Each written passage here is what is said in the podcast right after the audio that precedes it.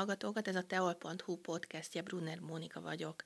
Köszöntöm a stúdióban Janó Attiláné Valit, hitoktatót. Ugye Szexerdon iskolákban tevékenykedsz, gyermekeket oktatsz hittalra.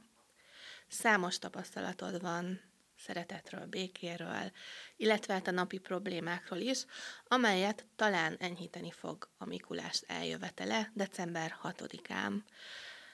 Hát ti hogyan várjátok a Mikulást? Köszönöm szépen a meghívást, én is köszöntöm a hallgatókat.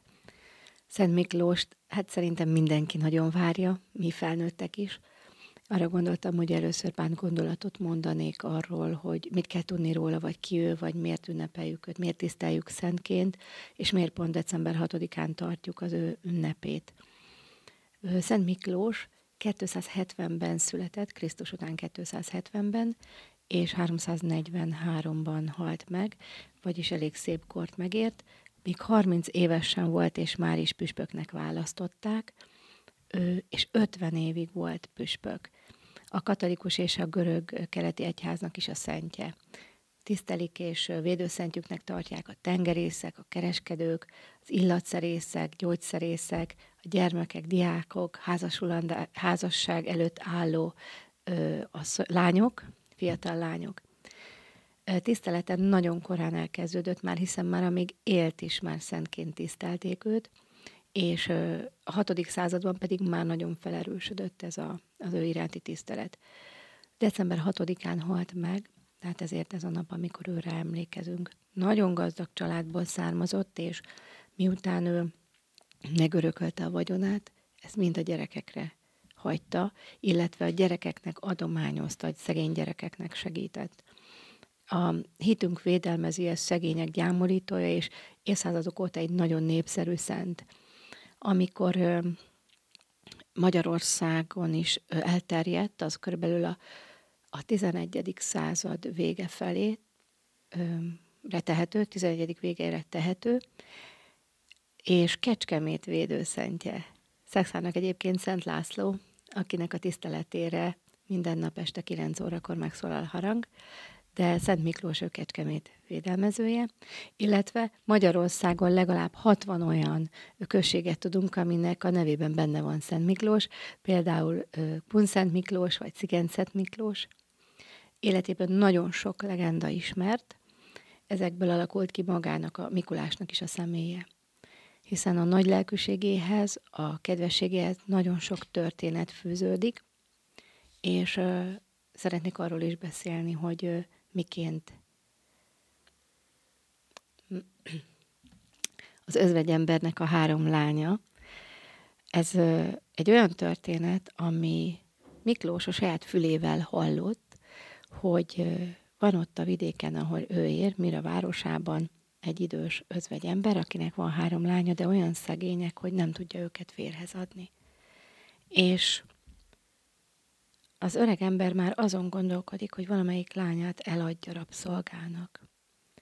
És azt mondta Miklós magába, hogy ő ezt nem hagyhatja, és elment éjszaka a család ajtaja, ablaka előtt, és bedobott egy erszény pénzt. Persze, mire fölébredtek és keresték, hogy kitől kapták, már nem látták ott Szent Miklóst, és nagy volt a boldogság, mert férhez tudta adni tisztességgel a lányát. Ez megismétlődött még egyszer, aztán még egyszer, és mind a három lányát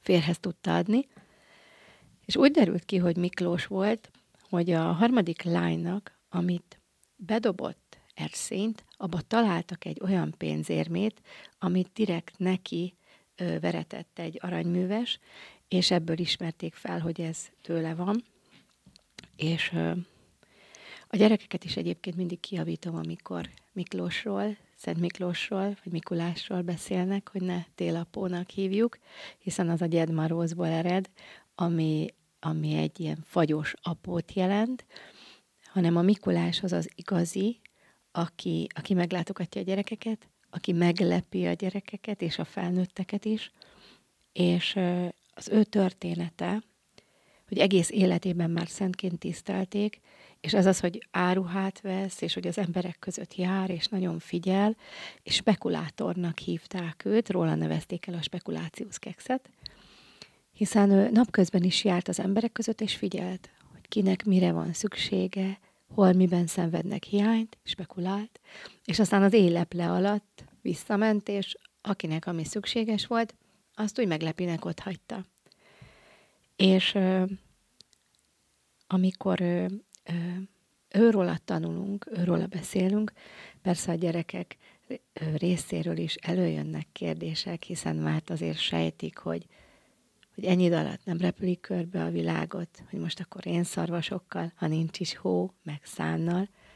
És akkor el szoktam nekik mesélni, hogy az első és igazi Mikulás, ő ugye Szent Miklós, aki a példájával előttünk jár, és hogy őt nagyon sokan követik. Nagyon sok követője van, mert a szentek példája mindig a jóra buzdít minket. A szexeli gyerekeknek mi a véleménye Szent Miklósról? Aranyosak voltak az alsósok, mert volt egy kisfiú, aki azt mondta, hogy ő látta a zsinort a szakálla alatt.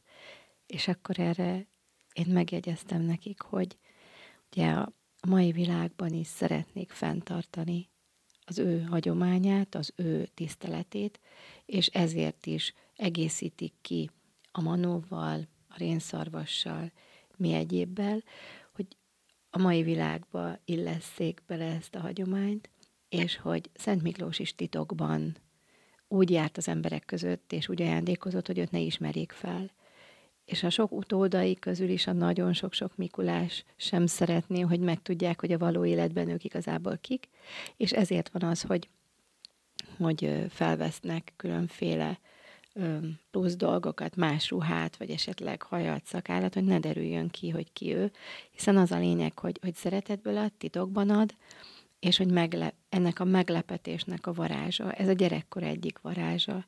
Ide mit várnak a gyerekek ajándékként? Én egész más helyzetben vagyok, hiszen mi tudjuk, tehát mi keresztény, katolikus keresztényként, meg hittanórán ezek szóba kerülnek. És azt, hogy más helyzetben vagyok, ez azt jelenti, hogy mi tudjuk, hogy tanuljuk, és az életünk példájával is ezt gyakoroljuk, hogy sokkal fontosabbak azok a dolgok, az értékek, az élmények. És most már egyre többen mondták, hogy ők azt mondták, hogy anya, ismersz, szeretsz, úgyis tudod, hogy mit szeretnék, nem kérek semmit. És, a, és ez nekem nagyon tetszik, mert hogy érzik, értik a gyerekek, hogy, hogy mit üzen ezzel.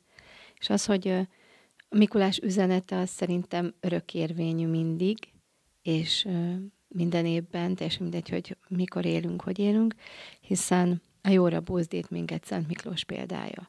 És az, hogy vegyük észre azt, hogy kinek, hol és mire van szüksége, hogy nyitott szívvel és szemmel, meg füllel járjunk, és hogy ne resteljük megtenni a jót. Hogy ne féljünk a jót megtenni. És a, hogy követve még a példáját, hogy ne tudja a bal kezünk, hogy mit csinál a jobb, ne kérkedjünk azzal, amit csinálunk, azzal, hogy a segítünk, hanem úgy magunk érezzük. Az idei uh, adventi cselekedetekbe is a tanulóimmal betettem egy ilyet, hogy Szent Miklós példáját követve titokban lep meg valamit, készíts valamit, kézzel készített ajándékot, és titokban lep meg. És ez minden évben hatalmas siker, ugyanis a szülők el szokták küldeni néha nekem, hogy a gyermek ezt hogy valósítja meg. És egyszer kaptam egy olyan fotót, hogy az egyik kisgyerek a lépcsőházban minden postaládára egy kis csoki, csomagolt csokoládét ragasztott rá. Volt olyan, aki a lábtörlőkre kis ö, papírból hajtogatott valami kis kedvességet, és azt is minden szomszédnak az ajtó elé oda tette. De volt olyan is, aki mondta, hogy családi házas övezetben lakik, aki bedobálta a postaládákba a rajzokat a szomszédoknak a, a postaládáiba. A Mikulás csomagot mi alapján állítjátok össze? Mi e, mindig valami olyasmit teszünk bele, amit szeretnek édességet. Nem feltétlenül ragaszkodom Mikulás fajta csokoládéhoz, meg a gyerekek sem. Nem hiányozhat belőle spekulációs keksz, ezt nagyon szeretjük. Aztán minden, ami az esti forró csokizáshoz kell, ez így advent idejére és a karácsonyváráshoz, a pillecukor például, és mindig van benne egy cetli, és a cetli rá van írva, hogy egy élmény plusz egy élmény, és amikor ezt kivontja, akkor a kezemben van, egyikbe és másikba is, egy-egy kis papír, az egyikre az orráira is jó fog, a másikra, hogy óbánya, és akkor amelyikre ráüt, akkor az lesz, oda fogunk elmenni.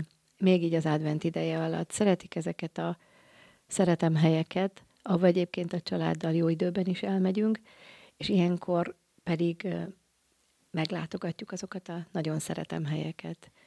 Mit ajánlasz a szülőknek, hány éves kortól kell úgymond leleplezni a Mikulást?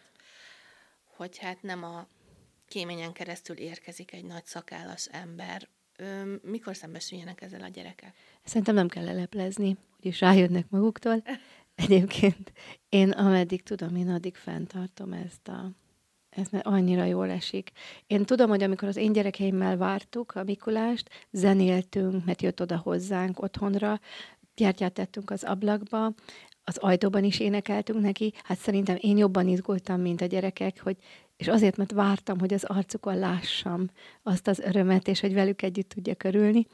Én azt mondom, hogy szerintem ne leplezzük le. Ne leplezzük, mert mi is várjuk, mi is készülünk rá, és majd, majd megtudja úgyis. Nem, szerintem nem. Én ameddig tudom, fenntartom, és olyan jó érzés most is a mai napig így elviccelődni vele is. De tudod, anya, a Mikulás, Isten nem tisztítod a cipőt? Ó, dehogy nem. És én is ugyanúgy odarakom az én cipőmet. Mert pont azért, amit mondtam, hogy ezt a hagyományt tartsuk fent, és, és ahogy Mártonnappal is vonulunk a lámpással a gyerekeinkkel, szerintem ez ugyanúgy ő, az ő alakját is fenntartjuk, szinten tartjuk, életben tartjuk, a Mikulásét pedig, meg úgy érzem, nagyon szervesen közel kapcsolódik a karácsonyhoz is, és ugye az, hogy van az a, az üdítő ital, aminek a reklámjában is van ez a klasszikus külsejű Mikulás. Sokan azt mondják, hogy, hogy ebből a reklámból mm, ered az ő alakja, hogy így ábrázolják, de ez nem igaz hanem igaz szerepe van abban, hogy a Mikulás alakja mm, az említett figurával azonosítják, de már nagyon régi gyermekkönyvekben is, 1920-as években már akkor volt ez a hasonló külsejű grafika a Mikulásról. És a gyerekek, ők elfogadják a Mikulás külsejét? Persze. Szerintem igen. Annyira vagány. De... Öm... Találkozol esetleg a véleményekkel, hogy mi a véleményük a nagy hasról, a hosszú fehér szakálról, a piros ruháról. Egyébként, hogyha ha a szakállat vesszük, akkor ö, Szent Miklósnak is hatalmas szakálla volt, tehát nem igazán tudták az arcát úgy ábrázolni, mert, mert tényleg a nagy szakáll elrejtette. A piros ruha pedig, hát mint a püspöknek, ugye piros színű a ruhája, szerintem az teljesen jó. És ö, egyébként nálunk ö, a templomban december 10-én majd ö, a diákmisén fog érkezni Szent Miklós utóda, és a pásztorbottal, süveggel, nagy szakállal, püspöki ruhában fogja megajándékozni a gyerekeket. Hány éves korig félnek a gyerekek esetleg a Mikulástól, hogy hát egy idegen ölébe ülnek, és nem ismerik? Hát én nem tudom, én nem szoktam az ölébe ültetni őket. A filmekben van ilyen, hogy, hogy az amerikai filmekben, amikor, hiszen ott sokkal inkább kapcsolják a karácsonyhoz a Mikulást, hogy itt elviszik áruházba, és akkor beleültetik a gyerekeket a Mikulás elébe. Én nem tudom, én nem, nem gondolnám, de a filmekből látom én is, hogy az egész picik azért ott sírnak. Félnek egy kicsit. Hát igen, de nem azért, mert hogy Mikulás, szerintem bárki ölébe, idegen ölébe ülnének, akkor is sírnának, nem feltétlenül a Mikulástól. Ja, számos program várja a szülőket, nagycsaládosokat, bárkit a városban. Ti milyen programokkal készültök Mikulás napja alkalmából? Én mindegyik ö, osztályban azon a héten megemlékezem Szent Miklós alakjáról, és ö, próbálok élménypedagógiai órát tartani ilyenkor nekik, egy történettel, ami nem az özvegyember három lánya, hanem egy egészen másik, ami az én kellékeket szoktam vinni. Ö, rajzolunk a gyerekekkel, Ezeket a rajzokat én be fogom vinni a kórházba, ahol önkénteskedem beteglátogatóként, a kórház lelkészség tagjaként, és a betegeknek is fogok belőle ajándékozni. Tehát ők másnak készítenek majd, mindegyik csoportom. Amit említettem már a tizedikén, a templomban is megérkezik a diákmisén, és minden kisgyermeket megajándékoz, Szent Miklós püspök utóda. És én úgy tudom, hogy a a művelődési ház általi szervezésben a Garai téren is lesz Mikulás, sőt Mikulás futás is lesz aznap. Én azt gondolom, hogy a városunk nagyon szépen készül, és nagyon színvonalas programokat állít elénk. Ajánlod édesapáknak, nagyapáknak, diétpapáknak, hogy beöltözzenek Mikulásnak. De akkor ne a saját gyerekeiket lepjék meg, hanem valaki mást idegen. Nálunk mindig olyan Mikulás volt, aki, akit a gyerekeim nem ismertek, akit ö, ö, volt, aki tanulom, például beöltözött egyszer Mikulásnak, vagy az egyik távolabbi szomszéd, tehát, hogy olyan ne, aki, akit ismernek szerintem, mert a hangjáról felismerik, vagy a járásáról, egyéb külső jegyekről, magasságáról, hogyha azt szeretnénk, hogy ez egy csoda legyen nekik, karácsonyi csoda, ünnepi csoda, Mikulás csoda, akkor, akkor inkább idegen öltözzön be. Egyébként ez szép hagyomány szerintem, hogyha a család így készül rá, mert az azt jelenti, hogy akkor nekik is fontos. Megajándékozzák a felnőttek egymás Mikulás alkalmával? Én fogok a kórházba a betegeknek vinni, tehát hogy én biztosan ajándékozom őket. Mm, egyébként nem jellemző, inkább, inkább karácsonyra szoktunk. Szeretjük-e még a virgácsot például? Hát én nem raknék. Nem szoktunk, mi soha nem raktunk. Nem, nem. Én nem gondolnám, hogy a Mikulás különbséget tett volna, az első igazi Mikulás különbséget tett volna arról, hogy most jó gyerek, rossz gyerek, és akkor valakinek visz, valaki meg nem visz, valakinek. Szerintem a, az ő, ő hagyománya, az ő tekintély, az ő tisztelete, abban nem fér bele az, hogy valakit megbüntessen. El tudnád esetleg mondani, hogy pontosan minek célszerű belekerülni egy Mikulás csomagba?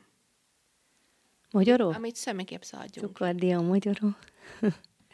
Akkor tehát kerüljük a virgácsot? Én azt biztos, hogy nem tennék bele. Szerintem ez annyira gyönyörű ünnep, meg annyira várjuk, úgy készülünk rá. Szerintem nem fér. Én úgy gondolom, nem fér bele az, hogy ő most büntessen. Csoki Mikulás. Igen, igen, igen. Nagyon finomak vannak egyébként, attól függetlenül, hogy én ritkán teszem, mi is szoktunk azért, de én nem um, feltétlenül csak az, tehát bármilyen édesség, ami finom. Játékokat már nem, igazán nekem azért már nagyobbak a gyerekeim, de még ugyanúgy oda tesszük mindegyiküknek a, a meglepetést. Említetted a pillecukrot. Igen, az a forró csokiba. Gyümölcs, asszal gyümölcs. Igen, ezeket nagyon szeretjük mi is. Igen, főleg a vörös áfonyát. Hogyha valami étcsokival be van vonva, akkor még jobb. Amikor eljön a Mikulás napja, felébresszük a gyerekeket hogy itt a Mikulás, mikor célszerű ajándékozni? Soha nem ébresztjük őket, reggel fölkelnek, és inkább nekem nagyon nehéz megjátszani azt, hogy még alszom, hogy ne ö, keljek föl előbb, mint ők, és ö, én nagyon szeretek, onnan még mai napig is ö, gyönyörködni abba, hogy pedig már nagyok a gyerekek, de hogy megtalálják, és ők is kaptak valamit. Tehát nincs meghatározott napszak? Nem, nincsen. Mi este is szoktunk, reggel is, attól függ, hogy hogy jön ki, hogy reggel, hogyha hétvégére esik, akkor tuti, hogy reggel, hogyha hétköznap, akkor inkább este, hogy hát reggel már ne csokival induljon a nap. Ajánlanál esetleg valamilyen különleges menüt Mikulás napjára? Mit főzzünk? Én nem vagyok valami nagy konyhatündér, szerintem ez már a korábbi beszélgetésből is kiderült, de mert én inkább megsüttetem azokat a sütiket és tortákat, de ö, a forró csoki biztos. Ezt tudti, ezt nem lehet elrontani, és azzal nagyon nem lövünk mellé. Nem, mi konkrétan nem szoktunk semmilyen különleges menüt ilyenkor. Menjen esetleg a család étterembe. Szerintem ez annyira, amilyenk ez az ünnep, de maradjunk otthon. Nem, hogy ez, a, pláne, hogyha eljön hozzánk a Mikulás, akkor otthonra, akkor már ne. Szerintem az annyira a családé, meg mm, hűvös is van.